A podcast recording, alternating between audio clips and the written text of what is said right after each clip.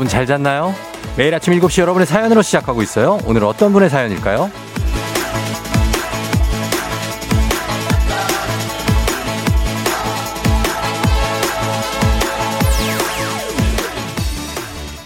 인별그램의 훈이 에미 나미님. 아침 출근길 자유로에 오르자마자 조우종의 FM댕진에서 90년대 후반부터 2000년대 노래가 계속 흘러나오는데 나도 모르게 따라 부르기 시작. 근데 어쩜 가사를 다 기억하고 있는지 이렇게 줄줄이 외웠으면 서울대가 뭐요? 하버드도 갔겠다.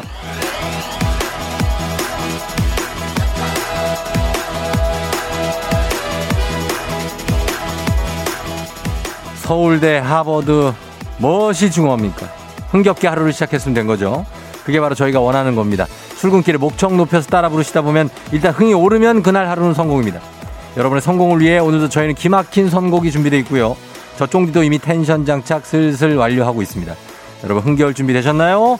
그렇다면 출발합니다. 1월 6일 수요일 당신의 morning 파트너 조우종의 FM 대행진입니다. 1월 6일 수요일 조우종의 FM 대행진 오늘 더 팅팅스의 Shut Up and Let Me Go로 시작했습니다. 아 여러분 잘 잤나요? 음 오늘은 많이 춥습니다. 어제보다 어, 더 춥습니다. 오늘은 지금 어, 정은양 씨가 많이 춥나요, 쫑디? 오늘 목도리에 장갑도 껴야 할까요? 당연히 껴야 됩니다. 오늘은 목도리는 당연한 거고 장갑 있으면 좋, 좋을 것 같아요. 장갑. 장시간 걸어 다녀야 되면 장갑 중요합니다. 오늘 오프닝의 주인공 훈이 에미네미 에미나미님 듣고 계시다면 연락 주세요. 주식회사 홍진경에서 더 만두 보내드릴게요. 그리고 훈이 에미나미님의 최애곡 뭔지 알려주시면 혹시 아나요? 즉석에서 저희가 틀어드릴지. 오늘도 출근길 느낌에 제가 보니까 듣고 계신 것 같은데 예 지금 최애곡 보내주세요. 그러면 저희가 이제 출석 체크 겸 선물 받고 자기가 좋아하는 곡 나가고 그러면서 뭐 엄청난 날입니다 오늘. 제대로 흥 올리기 위해서. 자, 그리고 훈이 에미나미니 외에도 흥 좀 올리고 싶다 하시는 분들은 오늘 본인의 최애곡이 있다. 정말 내가 좋아하는 곡이 있다. 신청하시면 되겠습니다. 신청곡이 없으면 그냥 따뜻한 커피가 먹고 싶다. 이렇게 신청하시면 저희가 추첨을 통해서 커피를 드리도록 하겠습니다. 이거 왜 이렇게 안 되냐, 오늘? 자, 드리도록 하겠습니다. 단문 50원 장문 100원에 문자 샵 8910으로 신청해 주시면 되겠습니다. 야, 야, 되는구나. 살짝 코드가 빠져 있었구나. 예, 그렇게 하면 되겠습니다. 8, 8이, 어, 그, 에? 그러니까 성공 우리가 그걸 해야지. 저기. 그거 성공했죠? 알아요. 나도 봤는데 이걸 해야 되잖아. 뭐라 그러지? 팡빠레를 한번 물려야 되니까 조금만 우리가. 아 한번 지금 지금 올립시다. 2746님. 훈이에미남이 오늘은 콩으로 듣고 있어요. 크크크. 오늘 오프닝 곡도 비트 죽이네요. 출첵 성공인가요? 출첵 성공입니다. 아. 이번에도 거의 아주 최단 시간에 6분 25초 만에 성공했습니다. 2746님. 어, 선물 보내드리고 그리고 노래도 신청해 주세요. 저희 노래도 틀어드릴 수 있도록 하겠습니다. 8209님 얼마 만에 오는 건지 매일 듣다가 근무가 바뀌어서 매일 못 들어 너무나 아쉬워요. 그래도 틈만 나면 찾아와요. 오늘도 잘 부탁드려요. 반갑습니다. 이렇게 가끔 들어오셔도 돼요. 그리고 이정민 씨는 저는 고등학교 1학년 학생입니다. 그래요. 어, 반갑습니다. 예, 짧게 이렇게 보냈어요. 반갑습니다. 고등학생들도 많이 듣습니다. FM댕진을. 0370님, 요즘 날이 추워서 계속 늦잠 자게 돼요. 오늘도 지각이에요. 달려야겠어요. 6077님, 저는 쫑디오 라디오 광고 시간 코너 일주일 다 외우고 있어요. 아주 칭찬해, 아주. 예, 진짜 굉장한, 아, 에너지가 우리가 올라가는 어떤 그런 문자가 아닐 수가 없어요. 이런 분들. 다들 오늘, 예, 축하, 축하된다. 예, 환영하면서 오늘 시작해 보도록 하겠습니다. 그리고 오늘 4시에 미스터 라디오 응원하시는 분들이 많은데 그렇습니다. 뭐라고 그러더라? 나는 DJ단가? 예, 그래서 노래 경연대회를 하는데 쫑디도 출전을 합니다. 어, 그래서 꼭 뭐 1등 해라, 뭐 실수하지 말라 이러는데 소소합니다. 오종종하게 모여 있어요, 거기 다들. 그러니까 제가 크게 뭐 그럴 일은 없습니다. 뭐 가수도 없고 뭐 기껏해야 남창희 정도 있습니다. 남창희. 예, 그러니까 뭐 너무 걱정하지 마세요. 제가 1등 하겠습니다. 1등 한번 노려보겠습니다. 예. 자, 그러면서 오늘 어 퀴즈, 퀴즈 애기야 풀자도 여러분 많이 신청해 주세요. 오늘 출제 작가가 오늘 출제 작가가 누구죠? 음. 아, 아, 그, 그 안에 계신 분? 어, 오케이. 자, 오늘 쉽습니다. 예, 오늘 쉬워요. 저분이 본인도 잘은 모르기 때문에 아, 아주 쉽게 냅니다. 문제를. 그래서 어, 난이도 상은 없다. 편하게 신청하시면 된다. 자, 단문 50원 장문 100원에 문자 샵 8910 문자로만 여러분 애기야 풀자 신청해 주시면 되겠습니다. 자, 그러면 날씨 알아볼까요? 오늘 더 추워졌는데 기상청 연결합니다. 송소진 씨 전해 주세요. 따뜻한 라떼를 걸고 하는 우리 라떼님들을 위한 라떼 퀴즈.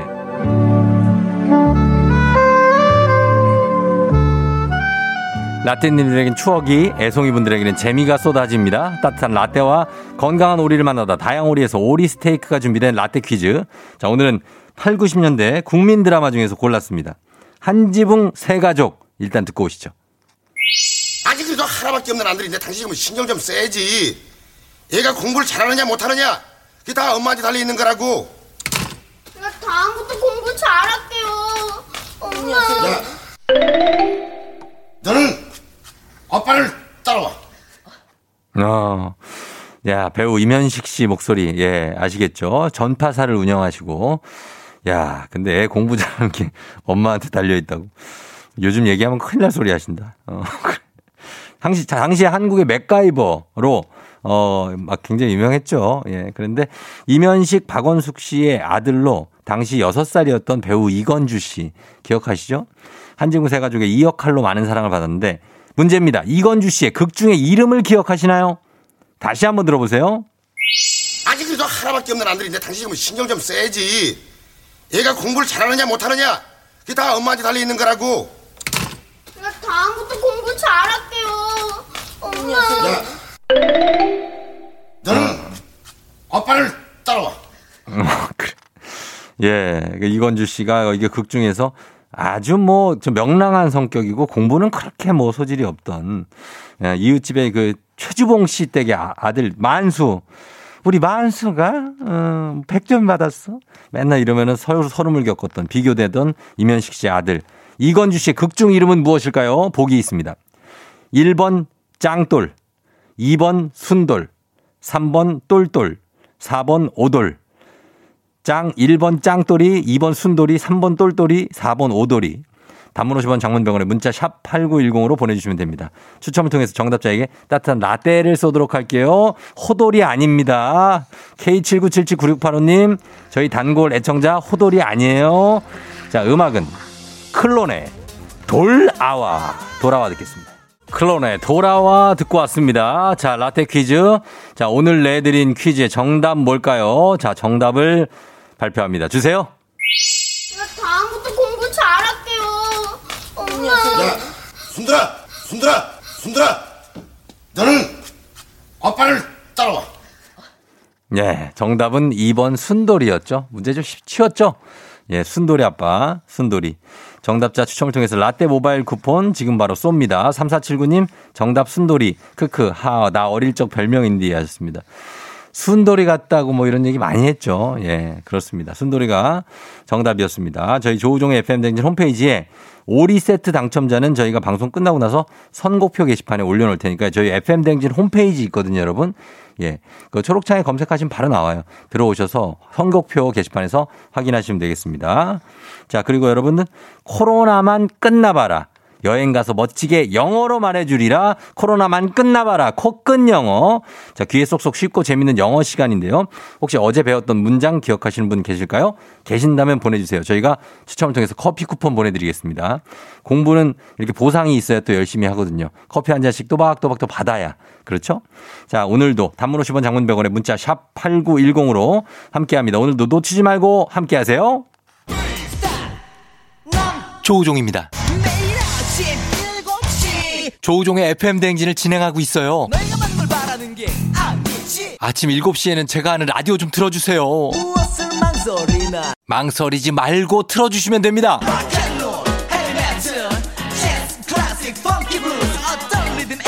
다 맞춰서 아침 텐션 쫙 올려드리고요. 여러분이 보내주시는 제가 맛깔나게 소개해드리고 선물도 푸짐하게 드리니까요. 혹시라도 다른 라디오 듣고 계셨다면 조우종의 FM 대행진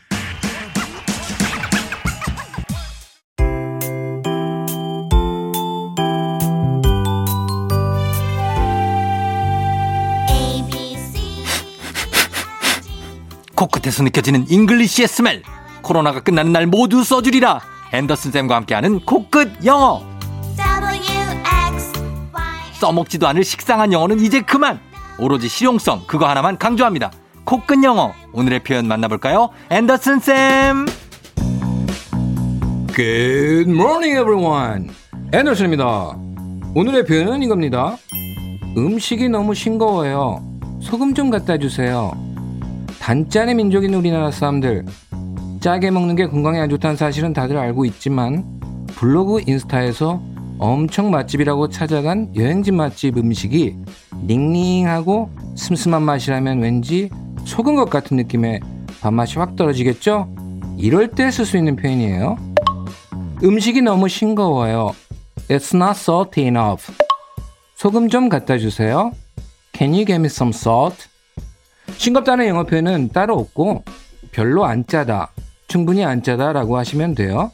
소금은 다들 아시는 단어 salt. salt 발음하실 때 입을 어 모양을 하시고 아 소리를 내시면 됩니다. 이렇게요. 아, 아, salt, salt. It's not salty enough. Can you give me some salt?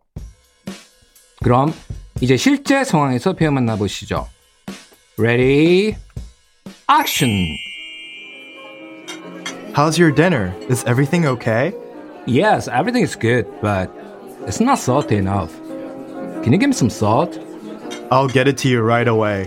Thank you.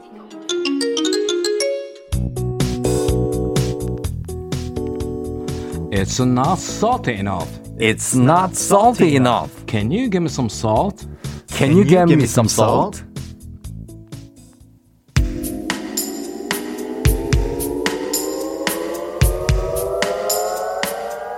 빛과 소금 샴푸의 요정.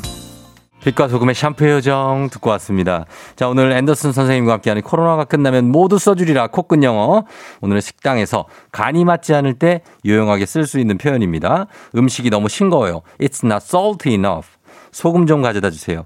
Can you get me some salt? 이렇게 배워봤습니다. 어제 거 보내주신 분들 많은데 8471님을 비롯해서 The Wi-Fi isn't working. Can you come and check please? 예, 요겁니다. 자, 오늘 7시 30분에 FM댕진 공식 인스타그램 그리고 유튜브에다 올려놓도록 하겠습니다. 여러분 보시고 복습하실 분들은 들어오셔서 다시 들어주시면 됩니다. 내일도 복습 우등생에게는 커피 선물 갑니다. FM 대행진에서 드리는 선물입니다. 겨울이 더 즐거운 알펜시아 리조트에서 숙박권과 리프트 이용권. 프리미엄 스킨케어 바이리뮤에서 부활초 앰플. 일동 코스메틱 브랜드 퍼스트랩에서 미백 기능성 프로바이오틱 마스크팩. 행복한 간식 마술 떡볶이에서 온라인 상품권. 항바이러스 마스크 이온 플러스에서 어린이 마스크 세트. IT 기기 전문 기업 알리오 코리아에서 알리오 무선 가습기. 문서 서식 사이트 예스폼에서 문서 서식 이용권. 헤어기기 전문 브랜드 JMW에서 전문가용 헤어 드라이어. 대한민국 면도기 도르코에서 면도기 세트. 메디컬 스킨케어 브랜드 DMS에서 코르테 화장품 세트. 갈베 사이다로 속 시원하게 음료. 온 가족이 즐거운 웅진 플레이 도시에서 워터파크 and 온천 스파 이용권.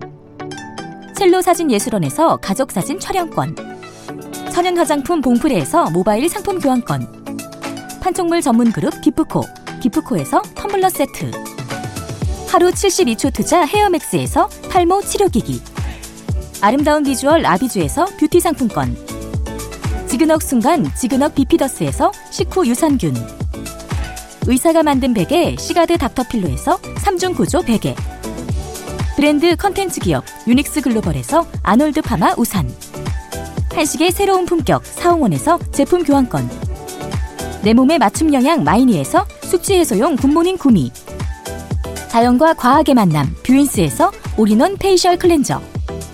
당신의 일상을 새롭게 신일전자에서 간편세척 가습기. 건강한 기업 오트리푸드 빌리지에서 재미랩 젤리 스틱. 향기로 전하는 마음 코코도리에서 디퓨저. 쫀득하게 씹고 풀자 바카스마 젤리 10만. 핫팩 전문 기업 TPG에서 온종일 화롯불 세트. 유기농 생리대의 기준 오드리선에서 유기농 생리대. 파워풀엑스에서 박찬호 크림과 메디핑 세트를 드립니다.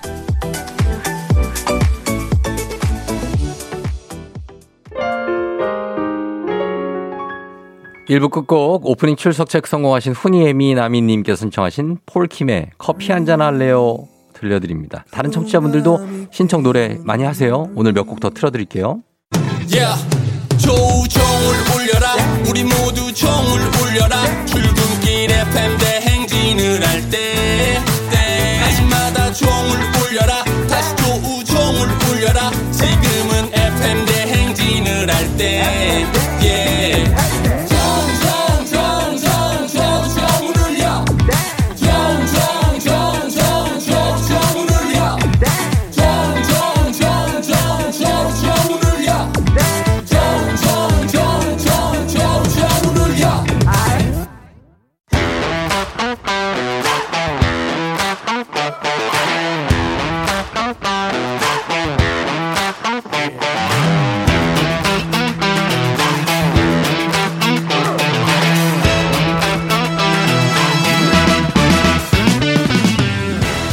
지연만큼 사회를 좀 먹는 것이 없죠. 하지만 바로 지금 여기 FM 댕제스만큼 예입니다. 학연 혹은 지연의 몸과 마음을 기대어가는 코너. 애기야 풀자 퀴즈 풀자 애기야.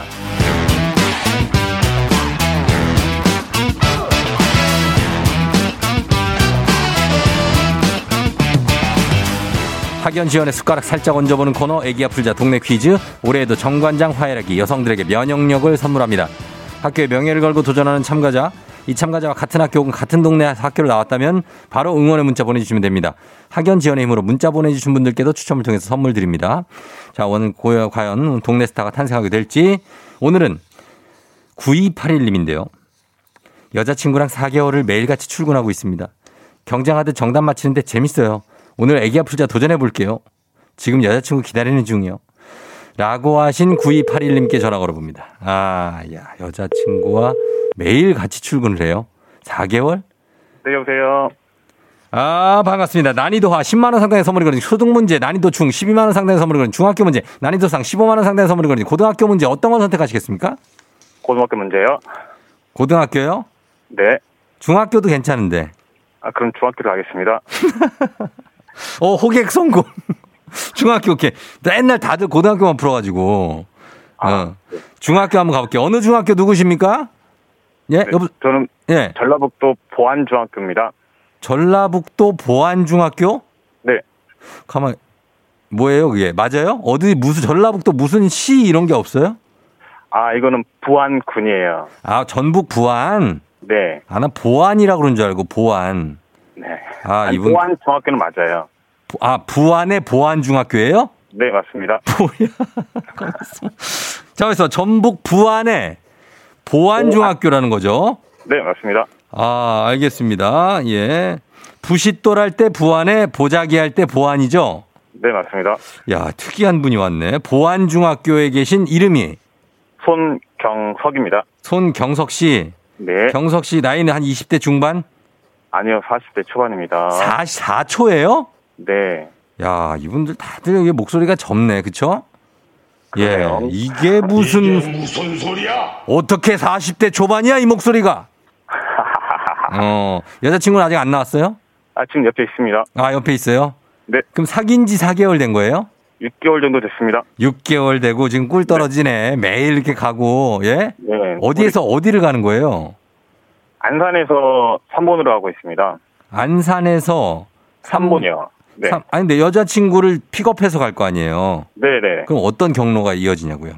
제가 집이 인천이고요. 예, 예, 제가 이제 안산으로 왔다가 예. 이제 아, 되다 주고 예. 저는 다시 인천 넘어가고 있습니다. 아, 인천에서 안산에 가서 여자친구를 태워서 3번에 회사에 내려주고 또 나는 다시 인천에 와서 내 회사로 가요? 네. 사랑이네? 어? 사랑의 감정이야, 이거. 그죠? 그렇죠. 사랑은 신비한 거예요, 경석 씨. 그거 아니면 못하죠. 아, 대단합니다. 힘들지 않아요? 할만해요? 아니 괜찮습니다. 괜찮다고. 네. 음, 아침에 얼굴 보면 피곤이 풀립니다. 얼굴 보면 피곤이, 아, 나 진짜. 또. 자, 어, 지금 듣고 있는 솔로들도 있으니까 어, 약간의 자제 부탁드리면서. 아유 고맙습니다. 네. 예, 자, 출발해 보도록 하겠습니다. 한번 맞춰보세요. 네. 예, 자, 중학교 문제. 문제 드립니다.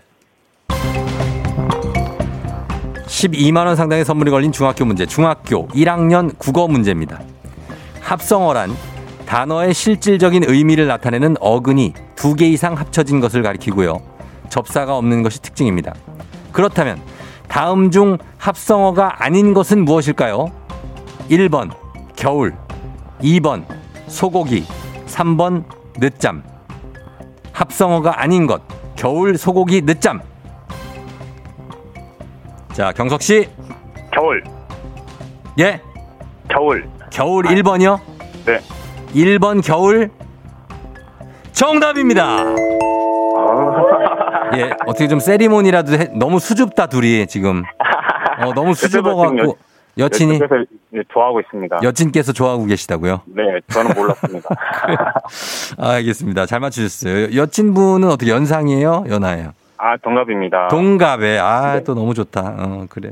자, 그러면 일단 첫 문제 기분 좋게 겨울 맞췄고요. 네. 소고기랑 늦잠은 소하고 고기, 늦잠 이렇게 합- 두 개가 합쳐진 거죠. 예, 그래서 합성어입니다. 아, 겨울은 단위로고. 자, 그래서 이제 마치고 두 번째 문제로 넘어가도록 하겠습니다. 자, 여러분, 전북 부안 출신 많이 계실지 모르겠는데 전북 부안에서 서울 올라오신 인천 올라오신 분들 많이 있죠, 그래도. 없습니다. 없어요. 네. 아, 이거 사실 없어. 많이 없을 수 있어. 근데 부안 출신 여러분들 많이 좀 보내주시고, 그 근처, 생각하시면 됩니다. 변산반도, 그리고 그 근처에 예전 1위, 정읍이죠, 정읍. 그렇죠, 그렇죠. 어, 정읍 출신들도 저희가 받도록 하겠습니다. 전북, 부안, 정읍, 어, 뭐, 변산반도 일대에 계신 분들 다 응원 문자 보내주십시오. 저희 단문 50원 장문 100원에 정보 이용료들은 샵 8910입니다. 응원 문자 보내주시면 됩니다. 자, 그러면 저희가 문제 계속해서 한번 풀어보도록 하겠습니다. 다음 문제 가는데 이번 문제를 맞히시면 손경석 씨는 15만 원 상당의 가족사진 촬영권 얹어드리고요. 문자 보내주신 응원해주신 분들께는 모바일 커피 쿠폰 쫙 쏴드립니다. 이 문제를 맞히면. 자, 그러나 실패하면 안 되겠죠. 자, 문제 준비됐습니까? 네, 준비됐습니다. 문제 드립니다. 중학교, 중학교 3학년 사회 문제입니다. 헌법재판소는 위헌 법률, 정당 해산, 탄핵 등을 심판하는 곳으로 우리나라 5부 요인 중에 하나인데요. 그렇다면 헌법재판소의 재판관은 총 몇 명으로 구성되어 있을까요? 자, 15만 원 상당의 가족 사진 촬영권, 동네 친구 30명의 선물이 걸려 있는 이 문제. 재판관 몇 명일까요? 힌트 좀 주세요. 오, 예? 힌트 좀 주세요. 헌법재판소의 재판관인데요. 몇 명 합의체라고 부르는 5인? 5인? 자, 5, 4, 3, 오인. 5로 갈까요? 아니면 9, 8, 7, 6으로 갈까요? 9인. 자, 선택하세요. 9인이요. 몇 명? 9인. 9명. 9명. 9인 정답입니다. 아, 아유, 감사합니다. 예. 송경석 씨 어려, 어렵게 맞췄네요. 그죠? 감- 네네, 옆에서, 옆에서 다 알려줬어요. 아, 여자친구 알려줬어요? 네, 여자친구 덕분이죠. 저기요. 네. 너무 그러지 마. 나, 낯간지러워 죽겠어요. 우리는 할 말은 또 하지. 어. 아, 너무 좋을 때라서 그래. 그 6개월이면은, 아, 진짜. 굉장하네요. 그죠? 아유, 감사합니다. 음, 그러면은 이렇게 그 출퇴근할 때만 보고 데이트는 못해요? 그냥 이제 뭐, 이제, 예. 시간이 없으니까요. 어. 이렇게라도 보고 있습니다. 그렇게라도 보고 시간도 있고 코로나도 있고 그래서 데이트 잘 못하고? 네. 아, 어떡해요. 그냥 결혼해요. 지금 결혼은 약속했습니다. 어, 그 날짜를 안 잡았구나. 네, 그래서 지금 예. 프로포즈도 지금 못 되고 있어요. 프로포즈, 아, 그러면은 네. 지금 저희가 짧게 시간 많이는 못 드리는데 여자친구한테 한마디 할 기회를 드릴게요. 음, 자. 보현아, 많이 사랑하고 옆에 있어줘서 고맙고 사랑하게 할 수 있어서 고맙고 늘 항상 고마워. 결혼해서도 많이 사랑해 줄게. 사랑해. 예, 아 축하합니다. 축하해요. 음, 바- 이분 저기네. 그 여친 바보네. 그죠? 네, 바락입니다. 여친 바라기네. 예, 그래요. 하여튼 잘 두 분이 예쁜 사랑하시고, 네. 어, 그리고 아, 감사합니다. 예, 앞으로도 뭐 여러 가지 잘 헤쳐나가시고, 그리고 재밌게 또 사시고 그러시면 좋겠어요. 아유, 감사합니다. 어, 그래요. 어, 일단 가고 쫑디한테 뭐 할 얘기, 어, 있습니까?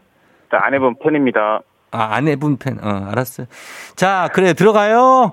네, 고맙습니다. 그래요, 안녕. 네, 새해 복 많이 받으세요. 예, 복 많이 받으세요. 어, 자, 헌법재판소 재판관은 9, 9명입니다. 9인 합의체 9명. 자, 어, 5874님이 저 부안 옆에 정읍 출신이에요. 화이팅 하셨습니다. 옆 정읍 들어왔네. 예. 9594님, oh my god, 부안이 나오다니요. 저는 부안 여중 나왔어요. 대박! 화이팅 하세요. 하셨습니다. 0814님 전라도 부안 출신자가 나왔다고. 저도 전북 부안 출신. 부안의 명색을 뭐예요? 거기까지 보냈어요. 9743님, 우와, 깜놀, 우리 고향이네요, 부안. 저는 고향이 부안군 백산면이고, 백산중학교 나왔어요. 파이팅 하셨습니다. 아, 그래요. 전북 부안. 소설에 이제 배경으로 많이 등장하는 곳인데, 부안. 예, 이쪽에서 예, 이렇게 응원 문자가 많이 왔습니다. 이분들 커피 선물 다들 하나씩 보내드리도록 하겠습니다. 자, 바로 다른 다음으로 넘어갑니다. 카레와 향신료의 명가 한국 SB식품에서 쇼핑몰 상품권과 함께하는 청취자 여러분을 위한 보너스 퀴즈. 자, 모든 장르의 노래를 다 소화하는 무서운 아이. 파랑이의 노래. 아침 출근길 파랑이로 힐링하고 가신다는 분은 많은데 오늘도 제대로 힐링하실 수 있도록 준비했습니다. 노래를 듣고 노래 제목을 보내주세요. 정답자 10분 추첨해서 쇼핑몰 상품권 보내드립니다. 50원 짧은 건, 긴 건 100원이 드는 문자 샵 8910 무료인 콩으로 보내주세요. 파랑아 나와라. 하라라라하하세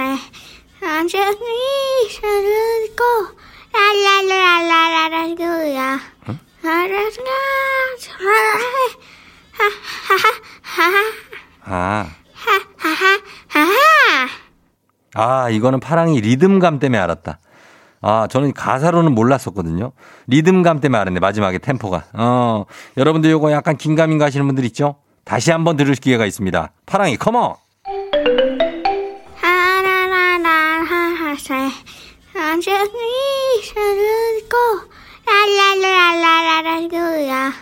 하라라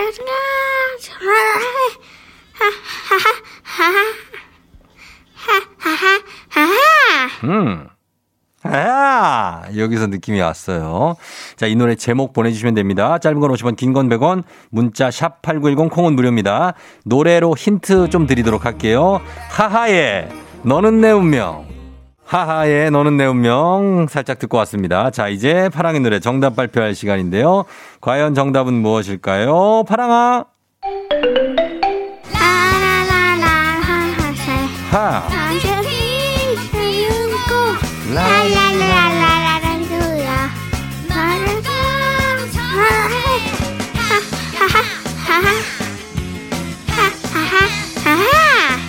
예.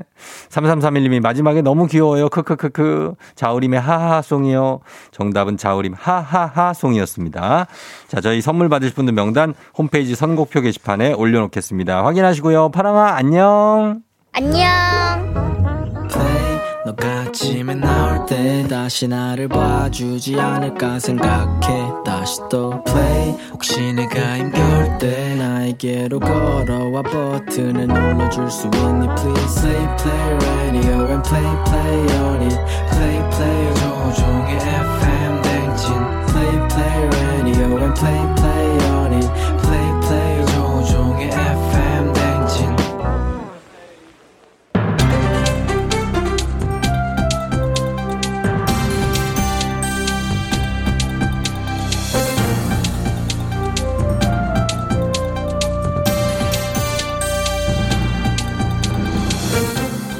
안혜영상의 빅마우스 저는 손석회입니다. 지금까지 포기는 배추 셀 때만 쓰는 말이라고 알고 있었지요. 하지만 앞으로는 이것도 추가된다고 하는데요. 그건 바로 집과 결혼. 이것도 포기지요. 예, 안녕하십니까. 모든 사안을 유심히 살펴보는 시티즌 유, 그 쓰는 유심입니다. 지금 결혼과 집을 포기한다. 이 말씀이신데, 혹시 인생의 최대 행복이 뭐라고 생각하세요? 문을 열고 들어가면 느껴지는 온기, 그 온기 속에 오가는 가족들의 다정한 대화, 이거 아니에요?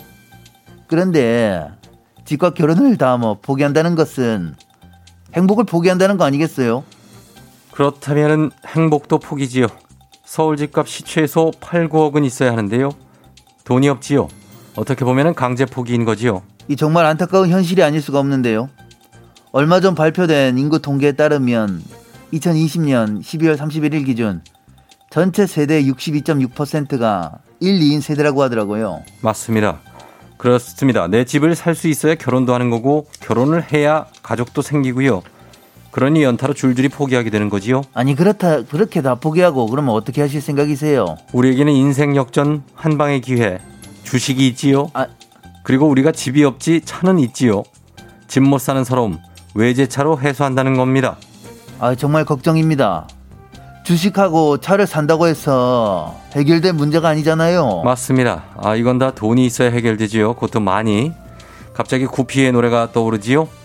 내 사랑 그대 제발 날 좀 날 좀 사랑해줘 많이 많이 사랑 좀 해줘 많이 많이 많이 여기서 내 사랑은 돈인 거지요. 아니 뜬금없게 노래를 이렇게 부르세요. 노래 실력이 좀 되지요.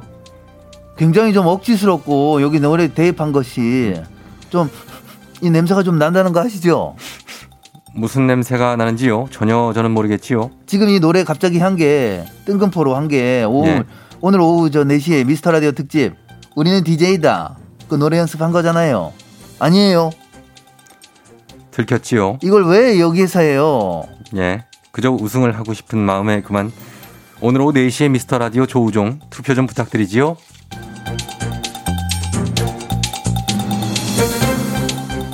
다음 소식입니다.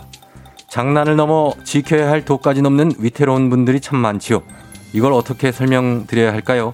샵 백화점, 샵 직원, 샵 마카롱, 샵 발. 누구인가? 지금 이 샵 샵 샵 이 도통 알아들을 수 없는 말들로 이 미륵궁예를 혼란스럽게 하는 자는 누구냔 말이야. 한 백화점의 VIP 라운지에 근무하는 두 명의 직원이 고객에게 제공하는 마카롱을 자신의 발 위에 탑처럼 쌓아 올리며 SNS 라이브를 진행한 거지요. 아니 뭐라? 무엇을 발에 탑처럼 쌓아 올렸어? 마카롱이지요. 마카 프랑스의 대표적인 디저트 과자인데요. 쉽게 말해서 우리나라의 약과 같은 거지요. 약과라. 이 약과라 하면 짐이 아주 잘 알고 있느니라. 헌데 그걸 발 위에 올려놓은 똥막대기 같은 자는 누구냔 말이야. 발 위에 올릴 수 있는 것이라고 노르지 아빠 발 위에 아기 발 이것뿐이란 사실을 이 정녕 모르는 게야. 맞습니다. 아빠 발 위, 아기 발, 그리고 왈츠를 추는 부녀. 상상만으로도 행복하지요. 그리고 그런 아름다운 광경은 정말 상상뿐이지요. 현실 아빠와 딸은 콧구멍에 발가락을 막 쑤셔넣고 웃고 그리고 난리가 나지요. 이 아빠의 콧구멍에 발가락을 넣고 웃는 그 해맑은 아이는 조아윤입니다. 조우종의 딸인데요. 어쨌든 걔는 그렇고 그냥 뭐 귀엽습니다. 상식을 벗어난 이런 직원의 일탈 행동으로 백화점은 사과문을 게시 일단락돼 보이지만 더 심각한 것은 이런 직원들의 일탈 행동 이게 세계적인 문제라는 거지요. 참으로 안타깝구나. 금부장은 뭘 하는 겐가? 이 당장 절퇴를 가져와서 내리쳐야 할 게 아니야. 그것은 안 되지요. SNS는 개인적인 사적인 공간이라고 반발하지요. 사적 공간이렸다. 지금 사적 공간이란 당당함을 무장한 이 뻔뻔한 자 정말 누구야 도대체? 미국의 유명 피자집의 직원이지요. 치즈를 코 속에 넣고 장난을 치는 장면을 생중계했고요. 또 일본의 초밥집 직원은 생선을 쓰레기통에 넣었다가 꺼내서 조리하는 모습을 SNS에 게시했지요. 이 정령 그대들은 SNS를 사적 공간이라 생각하는가? 그렇다면 왜 사적 공간에 업무 관련 영상과 사진을 올리는 게야? 앞뒤의 말과 행동이 맞지 않는 똥막대기 같은 자들에게 짐은 더 이상은 참을 수가 없어.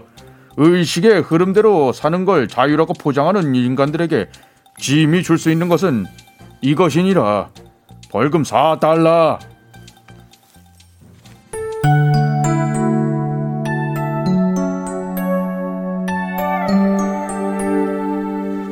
정미선 씨 1865님 신청곡입니다. 조정석 아로하. FM 대행진 함께하고 있습니다. 자, 저희는 2부 끝곡 전해드릴게요. 지금 함께, 여러분, 너튜브로도 많이 신청해주세요. 생방송으로 지금 너튜브도 방송되고 있습니다.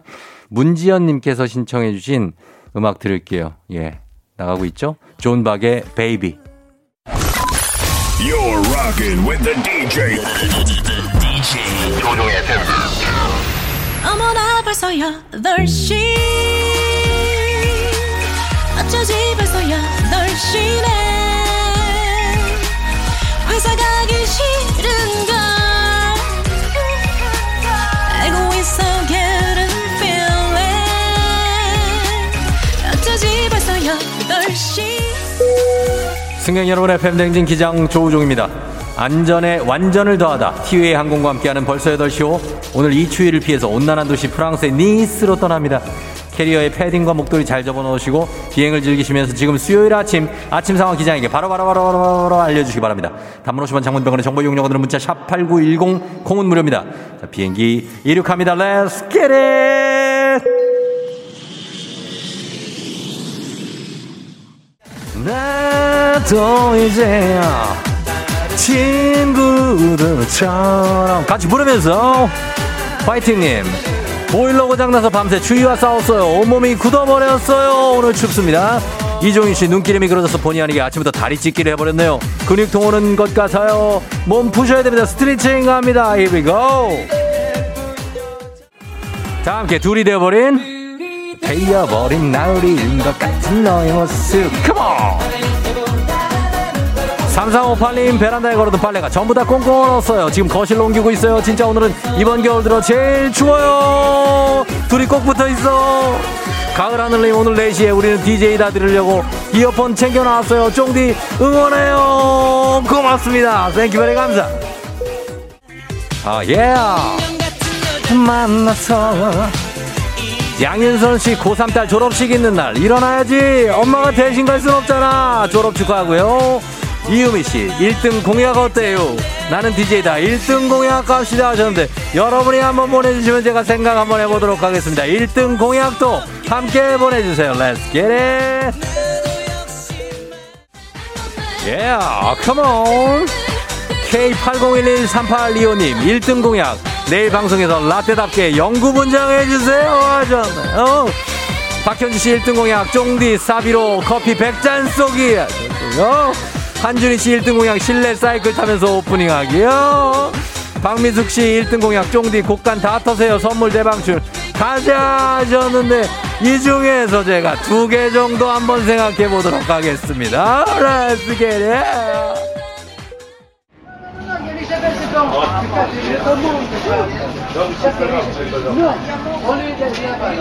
FM댕진 버터 8시 호 프랑스 니스에 도착했습니다. 니스 해변은 잠시 후에 다시 오고요. 지금은 노천시장 투어를 하시죠? 과일과 꽃이 많죠? 조금 더 들어가 보시면 먹거리도 넘쳐납니다. 기념품으로 살만한 에코백도 있고 비누며 열쇠고리 다 사고 싶죠? 하지만 신중하게 고르셔야 됩니다. 가져오면 아주 예쁜 쓰레기가 될 수 있어요. 코로나 시대 여행을 가지 못하는 청취자들을 위한 여행제 ASMR. 내일도 원하는 곳으로 안전하게 모시도록 하겠습니다. Thank you, merci beaucoup 감사합니다. 날씨 알아보도록 하겠습니다. 기상청의 송소진 씨 전해주세요. 조우종의 FM 대행진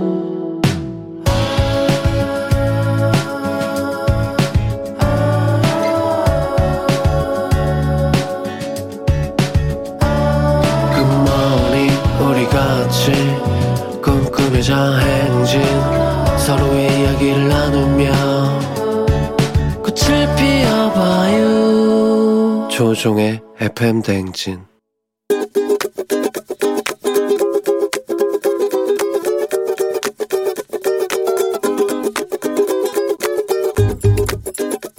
어, 잔소리를 하자면 저희 가족 중에 동생한테 하고 싶은데요. 동생이 올해 2월에 결혼을 하는데 남편 될 사람을 아직도 저한테 안 보여줬거든요. 아, 동생아, 결혼도 나는 엄마한테 소식을 들었고, 뭐 너도 사는 게 바쁘고 일도 많고, 너는 지방에 있고 나는 서울에 있어서 거리적으로나 만나기 힘든 거는 이해하는데, 그래도 결혼식 날 제부를 보여주는 건 좀 아니지 않니? 내가 너 고가의 청소기도 사주려고 마음을 먹고 있는데 어, 이렇게 되면 좀 곤란할 것 같아. 언니가 가게 하고 있으니까 남편 될 사람 데리고 오면 맛있는 것도 챙겨주고 그럴게. 뭐 어쨌든 결혼 축하한다. 장기하와 얼굴들의 풍문으로 들었어. 아, 우 그대에게 애인이 생겼다는 그 말을 예. 그거를 이렇게 풍문으로 듣고 있는 우리 친언니 애가 유리님께서 결혼을 앞둔 동생에게 2월에 결혼인데 제부를 결혼식장에서 보게 하지 말고 맛있는 거 사줄 테니까 놀러 와라 요청의 잔소리. 아 자매 사이에서 사실 이렇게 쉽지 않은데 자매 사이도 친한 자매도 있고 좀 약간 그냥 대면 대면한 자매들도 있어요. 음. 그 시크하신 분들은 그리고 요즘에 이제 코로나가 있기 때문에 많이 모일 수가 없잖아요. 그래서도 더욱더 그럴 수 있는데 그 핑계로 그래도 제부를 결혼식장에서 보는 거는 좀 그런 것 같습니다. 그러니까 어떻게 둘이 따로 만나라고 하든가 예, 해가지고, 예, 셋이 만나든지, 뭐 이렇게 해가지고 만나면 되잖아요. 그래서, 어, 좀 자리를 마련해 주시면 좋겠습니다. 결혼을 일단 축하드리고. 서지석 씨가 이해해요. 저는 결혼식 날 처형을 처음 봤어요. 거참. 개똥구리님, 울 언니도 이게 서운하다 했어요. 언니한테 먼저 보여줬어야 했다고요. 동생들이 생각이 짧을 때가 있어요. 동생들이 생각이 짧을 때가 있어요. 김정희 씨, 저도 연애 5년 동안 언니한테 얘기 안 한 적 있어요. 그게 그냥 별뜻 없이 그냥 그렇게 되는 수도 있더라고요. 너무 섭섭해 마요. 섭섭하죠, 근데 좀. 예, 이런 걸 꼭 자리를 마련하시기 바랍니다. 그래요. 자, 그리고 아침에 일어나서 어, 나오는 거 아무것도 아니죠. 이 추위에 FM댕진 가족들을 만나러 직접 발로 뛰어다니는 우리 유고온 리포터. 정말 고생이 많고 항상 고맙다는 말씀 꼭 전하고 싶습니다. 자, 그러면 저희는 범블리 모닝 뉴스로 잠시 후에 다시 돌아올게요.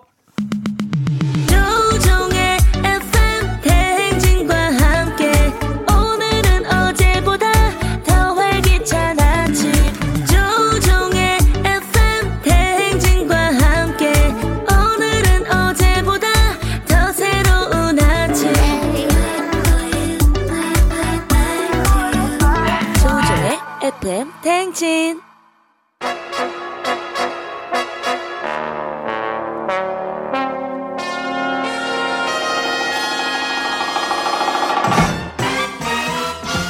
범블리 morning 뉴스 이제는 트렌드를 쫓아가는 KBS 김준범블리 기자와 함께합니다. 제가 어, 어떤 어떤 트렌드를 트렌드 세터라는 얘기가 있어요. 지금 모든 그 어떤 패션이라든지 문화, 어? 경제 학술 이런 쪽으로 아, 이번에 너무 나가신 것 같습니다. 왜요, 왜요? 어, 트렌드가 좀 있는데 오늘도 아, 못? 보던 파카를 입고 왔네요. 아, 추워서 아, 집에 요- 있는 집에 있는 제일 따순 걸로 입고 왔습니다. 요게 요즘 트렌드인 것 같습니다, 여러분. 예, 김준범 기자가 입으면 곧 그게 트렌드가 된다. 그런 느낌으로 갑니다. 아, 너무 띄워주시니까 겁나네요. 또 어떤 게꼭 아, 들어올지. 전혀 전혀 아닙니다. 예, 굉장하고. 예. 아, 자. 매일 이렇게 그 코로나 뉴스로 시작하지만 김주모 기자도 많이 지겹죠?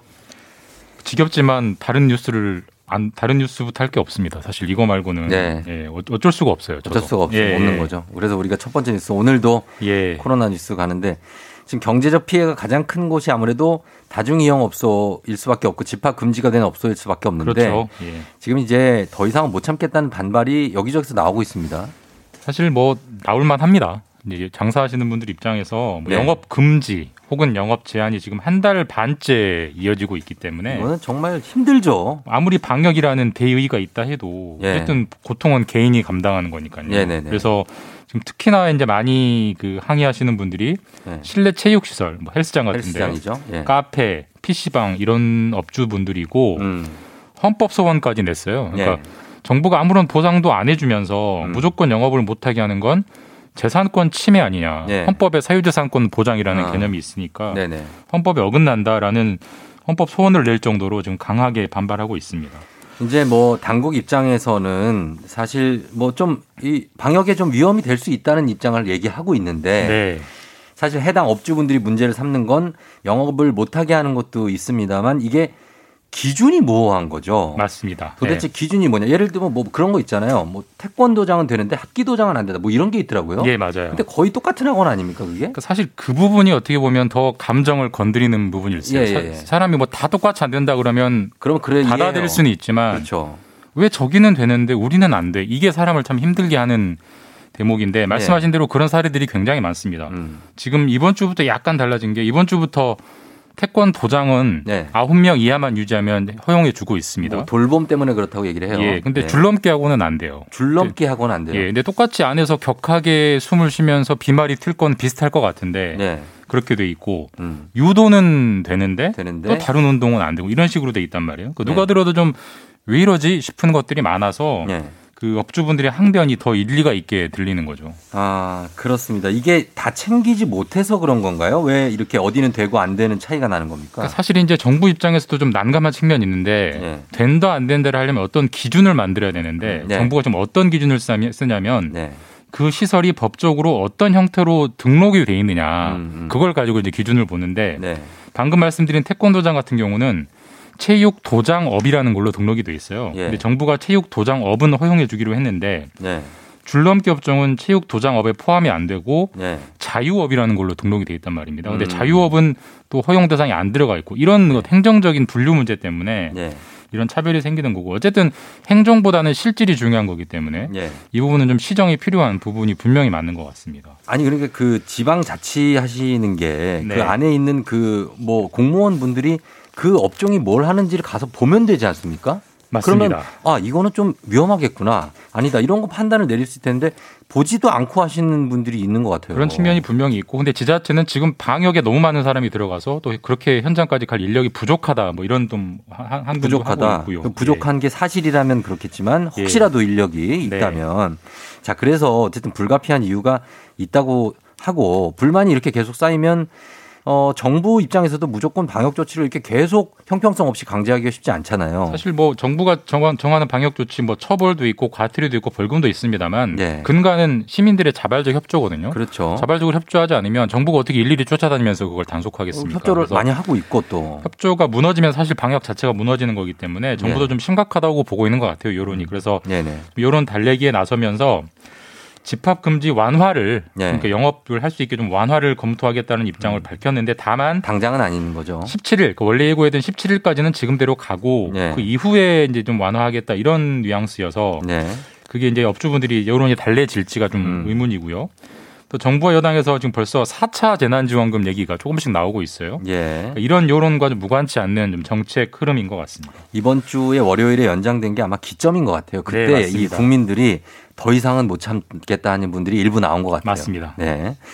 자, 그리고 우리 국민들 중에 지금 벌써 백신을 맞은 분들이 있다고 하던데 이거는 우리나라 백신이 아직 안 들어왔는데 어떻게 접종을 하는 거죠? 그러니까 우리 국민 중에 어떻게 백신을 맞았지? 근데 실제로 맞은 분들이 있습니다. 네, 어떤 분들이냐면 네. 지금 아시다시피 미국은 접종 시작했잖아요. 음, 네네. 미국이 접종을 시작했기 때문에 미 군도 당연히 접종을 하고 있겠죠. 아, 그렇죠. 우리나라에 네. 미군이 있잖아요. 주한 미군이. 주한미군. 근데 네. 주한 미군에는 미국 군인만 근무하는 게 아니고 군무원들? 우리나라 직원들이 근무합니다. 그래서 아. 뭐 경비도 서고 예. 각종 음식 서비스, 뭐 청소 이런 것들을 대행하시는데 아, 예, 예. 어차피 같은 장소에서 근무하기 때문에 주한 미군에서 한국인 국무원들에게도 접종을 하기로 했어요. 아, 그래서 그래요. 어, 지난주부터 접종을 하고 있는데 네. 그러니까 지금 우리나라에는 그 접, 백신이 안 들어와 있기 때문에 네. 우리나라 국민분들 중에서는 음. 가장 먼저 먼저 맞고 계시는 케이스가 지금 나오고 있습니다. 그렇죠. 우리나라 국적이니까 그분들도. 예, 맞습니다. 예. 그분들을 좀 만나서 얘기를 듣거나 취재를 해보면 백신 맞은 경험을 들어볼 수 있겠네요. 근데 이제 기자들이 직접 만나서 네. 좀 얘기를 들어봤는데 네네. 뭐 만나 마- 뭐저 코로나 백신 맞아 보시니까 어떠세요? 이런 질문들을 하는데 네. 답변은 좀 허무합니다. 왜요? 다른 독감 주사랑 똑같더라. 아, 반응이? 크기도 똑같고 실제로 뭐 아픔도 똑같고 음. 특별히 맞고 나서도 증상도 없고 어. 그리고 맞고 나서 마스크를 당장 벗을 수 있는 것도 아니고 예. 그래서 뭐 특별하게 뭐 이상 다를 건 없다. 다만 어. 이제 부작용 같은 거를 친절하게 설명을 해주니까 예. 처음엔 좀 불안했었는데 좀 안심하고 맞게 되더라. 뭐 이런 음. 설명들을 하더라고요. 이게 좀 며칠 지난 다음에 또 재취재를 한번 해야 되죠. 예, 한번 어쨌든 부정- 어, 부작용이라는 건 시간을 두고 나타날 수 네네. 있으니까 좀 예. 지켜보긴 해야죠. 그래 좀 지켜봐야 되겠습니다. 그리고 어제 얘기해 드렸지만 지금 한국 케미오 우리나라 선적이 지금 나포가 됐거든요. 예, 호르무즈. 해협에서. 네.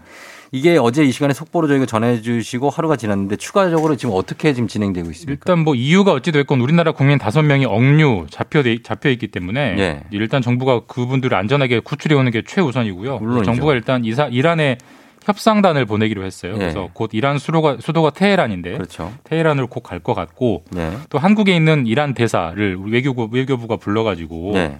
뭐 하는 거냐 빨리 풀어주라라고 이제 항의는 했는데 네.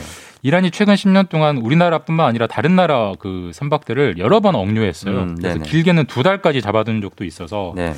이번에도 좀 그렇게 상태가 안 좋아질 수도 있다는 관측도 나오고 있습니다. 뭐 이거는 정말 그냥 모르는 사람이 봐도 야 이 사람들 이란에서 뭔가 돈을 요구하려고 그러는 건가? 뭐 이런 생각도 할 수 있는데 아직 공식적으로는 이란 정부가 뭘 원한다는 밝히지 않았습니까? 어제 이 시간만 해도 환경 오염 때문이다라고 했는데 예. 하루가 지나니까 그 사이에 좀 조금 솔직한 입장을 음. 얘기를 했고요. 네. 했는데 지금 이 국제 관계에 관심 있는 분들 아니면 잘 모르시는 분 사실일 텐데 네. 지금 우리나라 은행에 네. 이란으로 가야 할 돈 70억 달러, 그러니까 어. 8조 원 정도가 지금 묶여 있습니다. 아 그러니까 가야 될 돈이 이란도 주요 산유국이기 때문에 우리나라가 이란에서도 또 기름을 사오거든요. 예. 그 돈을 당연히 줘야 되는데 음. 지금 미 국이 이란 제재를 하면서 네. 어떠한 경우도 이란으로 돈이 들어가면 안 된다라고 막아버리기 때문에 저희가 아. 그 돈을 안 주고 있거든요. 예, 못 주고 예. 있는 거죠, 사실. 그렇죠. 못 주고 있어서. 경제 제재죠. 예. 근데 이란은 빨리 그 돈 내놔라라는 입장을 계속 지금 되풀이하고 있고 음. 어제도 그 얘기를 했어요. 사실 그래서 이번 납포가 네. 그돈 문제, 돈 문제를 빨리 풀어달라라는 어떤 뉘앙스가 깔려 있다라는 걸로 음. 강하게 해석이 되고 있습니다. 알겠습니다. 이제 그리고 마지막 소식은 흩어진 카드 포인트를 모아서 한 번에 계좌 이체하는 제도가 생겼다고요. 반갑네요, 이거는. 이거 좀 꿀팁인데요. 네네. 저도 오늘, 오늘 아침에 해서 예. 800원 벌었습니다. 어, 어, 800. 그래서 어, 어떻게 되는 거 하는 거예요? 신용카드 굉장히 많이 쓰시다 보면 네. 포인트 다 여러 군데 흩어져 있고 푼돈이라고 놔두시는데 그럼요. 그 포털에 카드 포인트 통합 조회 시스템, 네. 카드 포인트 통합 조회 시스템을 들어가시면 예. 본인 인증만 하면 됩니다. 아, 본인 그래요? 인증만 하면 네. 알아서 본인 계좌로 카드 포인트를 몰아서 계좌 이체해 주거든요. 어. 뭐큰 돈 아니실 수도 그래도 있지만 꼭 하면 네, 꼭. 하시길 바라겠습니다. 예, 여러분들 하시면 좋겠습니다. 지금까지 김준범 기자와 함께 했습니다. 여러분 고맙습니다. 네, 내일 뵙겠습니다.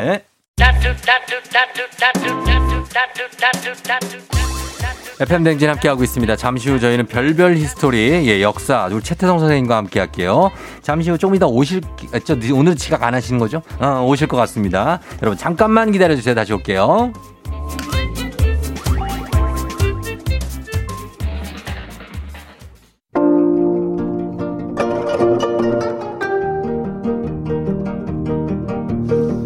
별별 히스토리를 모르거든 역사에 대해 논하지 말라. 재밌는 역사 이야기 별별 히스토리.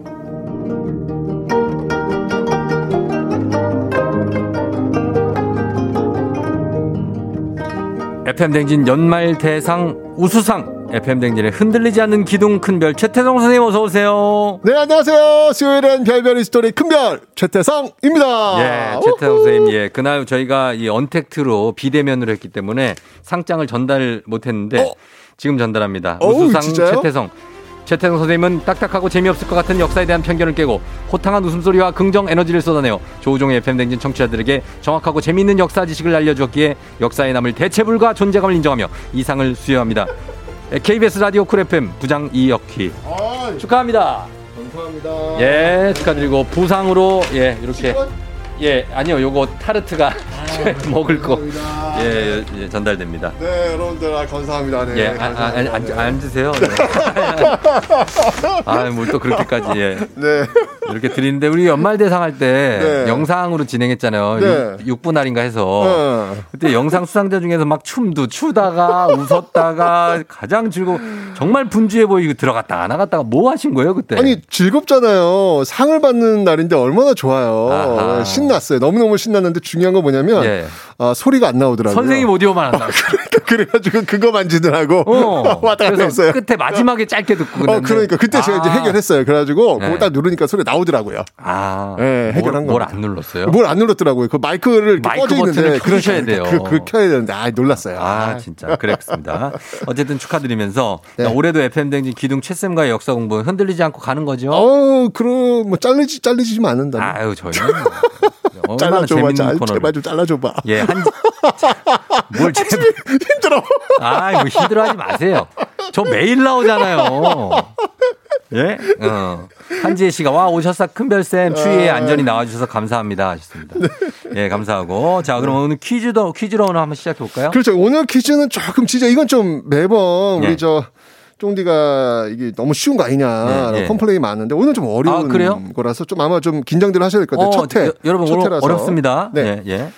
자, 뭐요? 6.25 전쟁이 응. 일어난 예. 요일. 요일은 무슨 요일일까요? 아, 이거 어렵네. 요거 어렵죠, 이거 야, 어렵죠. 네. 요일 어렵네. 요거 어려워요. 1번 월요일, 2번 수요일, 3번 금요일, 4번 일요일. 아, 근데 이거 따라라라 나 알 것 같은데. 따라라라 요 노래를 아신다면 뭐 되게 사람들이 되게 편안할 때 그렇죠. 그죠? 예. 아, 좀 쉬고 있다가 갑자기 그냥 네. 새벽 4시 그러니까 예, 쳐들어왔죠. 어, 알겠습니다. 6.25 전쟁이 일어난 요일입니다, 여러분. 1번 월요일, 2번 수요일, 3번 금요일, 4번 일요일. 단문 50원, 장문 100원이 드는 유료 문자 샵 8910으로 무료인 콩으로 정답 보내 주세요. 추첨을 통해서 10분께 선물 보내 드리고 그리고 방송 중에 사연 보내 주신 분들 중에 한 분 추첨해서 2020년 올해의 책 필독서 역사의 쓸모 선생님 직접 사인까지 해서 드리니까요. 사연도 많이 보내주시면 좋겠습니다. 요즘 그 트로트 프로가 아주 네. 열풍이더라고요. 아이 뭐 여기 켰다 하면 트로트라서 참 오래됐죠. 예. 열풍이 된 지가 또. 아, 그 조금 조금 힘들긴 해요. 힘들죠. 너무 너무 많아가지고 여기도 틀어 저기 틀어주는데 어쨌건 간에 예, 예. 뭐, 뭐 시청률이 어떤 거는 뭐 30%? 뭐 어. 왔다 갔다. 오, 그 정도. 되죠. 예. 근데 제가 며칠 전에 이게 네. 방송을 보다가 어떠한 트로트 프로인데 음. 참가자로 나왔던 최연수 학생이 있더라고요. 음. 아홉 살 아홉 살 초등학교 2학년. 네. 아, 근데 이- 뭐야 저 아이는 했는데 어. 어. 떤 노래를 불렀냐면 예. 야, 이 진짜 단장의 미아리 고개. 이거네 지금 이 학생이죠? 뭐가요? 어, 어, 네, 네, 네, 네, 네. 아 지금 네. 안 들리시는구나. 네, 전안 들리는데, 방송에 네. 나가고 있어요. 어, 그래요? 네. 단장의 미아리 고개를 부른 거예요. 아, 정말 근데 잘 불렀어요. 그 고사리 같은 그 손에 그 음. 감정을 실어가지고 이거 손을 탁 이거 하는데 어, 아이고 얼마나 앙증맞던지. 그렇죠. 예. 근데 사실 이 노래의 배경이 이 어린 학생과는 전혀 먼 음. 그런 역사의 시간이거든요. 네. 혹시 단장의 미아리 곡의 배경이 언제인지 아세요? 글쎄요, 단장의 미아리 곡의 배경이요. 네. 이게 그, 그 지금 전쟁통 그때 맞아요, 아닙니까? 맞아요. 예, 예, 예. 6.25 네. 전쟁입니다. 예, 예. 그러니까 이 학생하고는 정말 관련이 전혀 없는 건데 그쵸. 그걸 어떻게 감정에 실어서 이렇게 표현을 하는지 어, 어쨌건 그 6.25 전쟁하면 진짜 가장 먼저 떠오르는 노래 중 하나가 네. 바로 이 단장의 미아리 고개입니다. 예. 어, 하나씩 한번 제가 이 노래 담긴 역사를 한번 오늘 살펴봐 드리도록 하겠습니다. 우선 미아리 고개. 미아리 곡에 미아리 고개 어딘지 아세요? 미아리 이제 미아리에 있는 거니까 미아동 쪽이니까 음, 성- 가보셨겠죠? 성북구 보문동 쪽 아, 옆쪽에 보문동 맞습니다, 맞습니다. 전 알죠, 가봤죠 어딘지. 예, 서울 그 성북구에 네. 있습니다. 이 맞아요. 미아리 고개가요. 옛날에는 서울 외곽이었어요. 옛날에. 외곽. 서울 지금 안에 있는데 옛날에 네. 외곽이었는데 어쨌건 북쪽의 관문이에요. 음. 북쪽으로 이제 올라가거나 또는 북쪽에 내려올 때 네네네. 그 관문이 되는 건데 음. 사실 이 미아리 고개의 원래 옛날 지명은 뭐였냐면 네. 되너미 고개. 되넘이. 네, 되너미 고개라고 불렀는데 어원이 뭘 같아요? 어, 되너미. 되넘다. 되넘다. 되넘다? 아주 되게 넘다. 힘들다. 어, 되게 아, 되다 이거 고개 이거 되다. 어, 그것도 그것도 괜찮아요. 이게 어. 원이 여러 가지가 있는데 네. 그 중에 하나를 보면은 되넘이 되넘이 되넘 되넘 되넘이라는 말 옛날 분들이 이렇게 뭐 비할 때 쓰는 어떤 그런 단어였거든요. 아. 떼넘이라는 어떤 그런 아, 단어에서 오랑- 오랑캐? 그렇죠, 그렇죠. 네. 아, 오랑캐. 옛날 분들이 예, 예. 불렀던 말인데, 그러니까 오랑캐를 그렇게 불렀는데 음. 이게 이제 병자호란 때 음. 이 고개를 이 오랑캐들이 네. 예, 넘어 쳐들어왔다라는 아. 의미에서 되너미 고개라는 어떤 썰도 있어요. 예, 예, 예. 그러니까 어쨌건 이곳은 어떤 곳이냐면 서울로 들어오는 교통의 요지. 그렇죠. 아, 여기는 사실인 것 같다. 이거 병자호란 때도 이야기가 연결돼 있고 네. 6.25 전쟁도 여기에 돼 있으니까 음. 그래서 교통의 요지이자 서울의 북쪽 관문이 바로 미아리 고개였구나라는 음. 것을 알 수 있습니다. 이건 해결됐고요. 그러면 단장이 미아리 고개니까 네. 단장은 무슨 뜻일까요? 단장은. 단장의 미아리 곡이. 음. 단장. 음.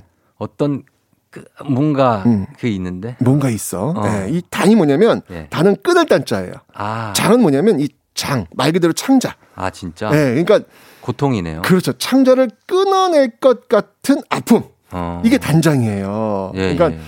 창자를 끊어낼 만큼 고통스러운 곳이 바로 이 미아리 고개다라는 건데 네.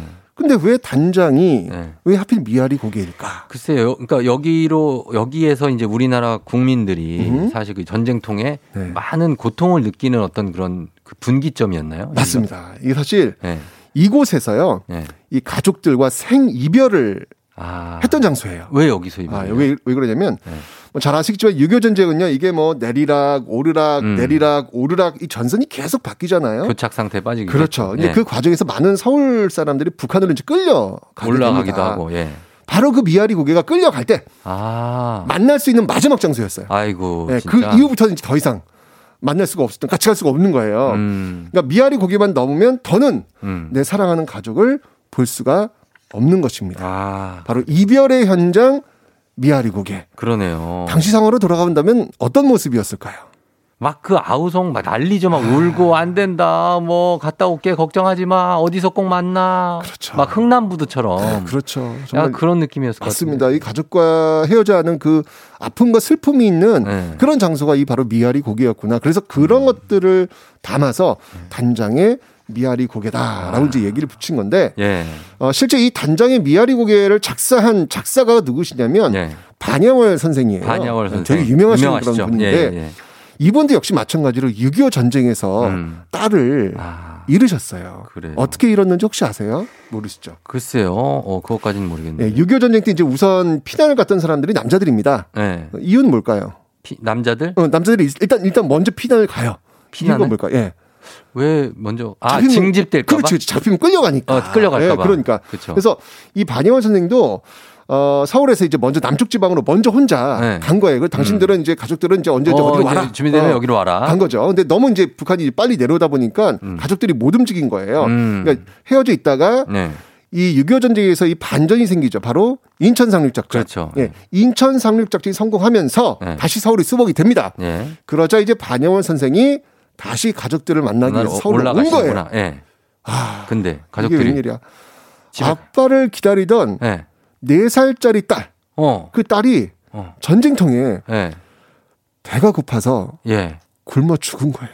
예? 아. 아이고. 이 아빠의 심정이 어땠을까요?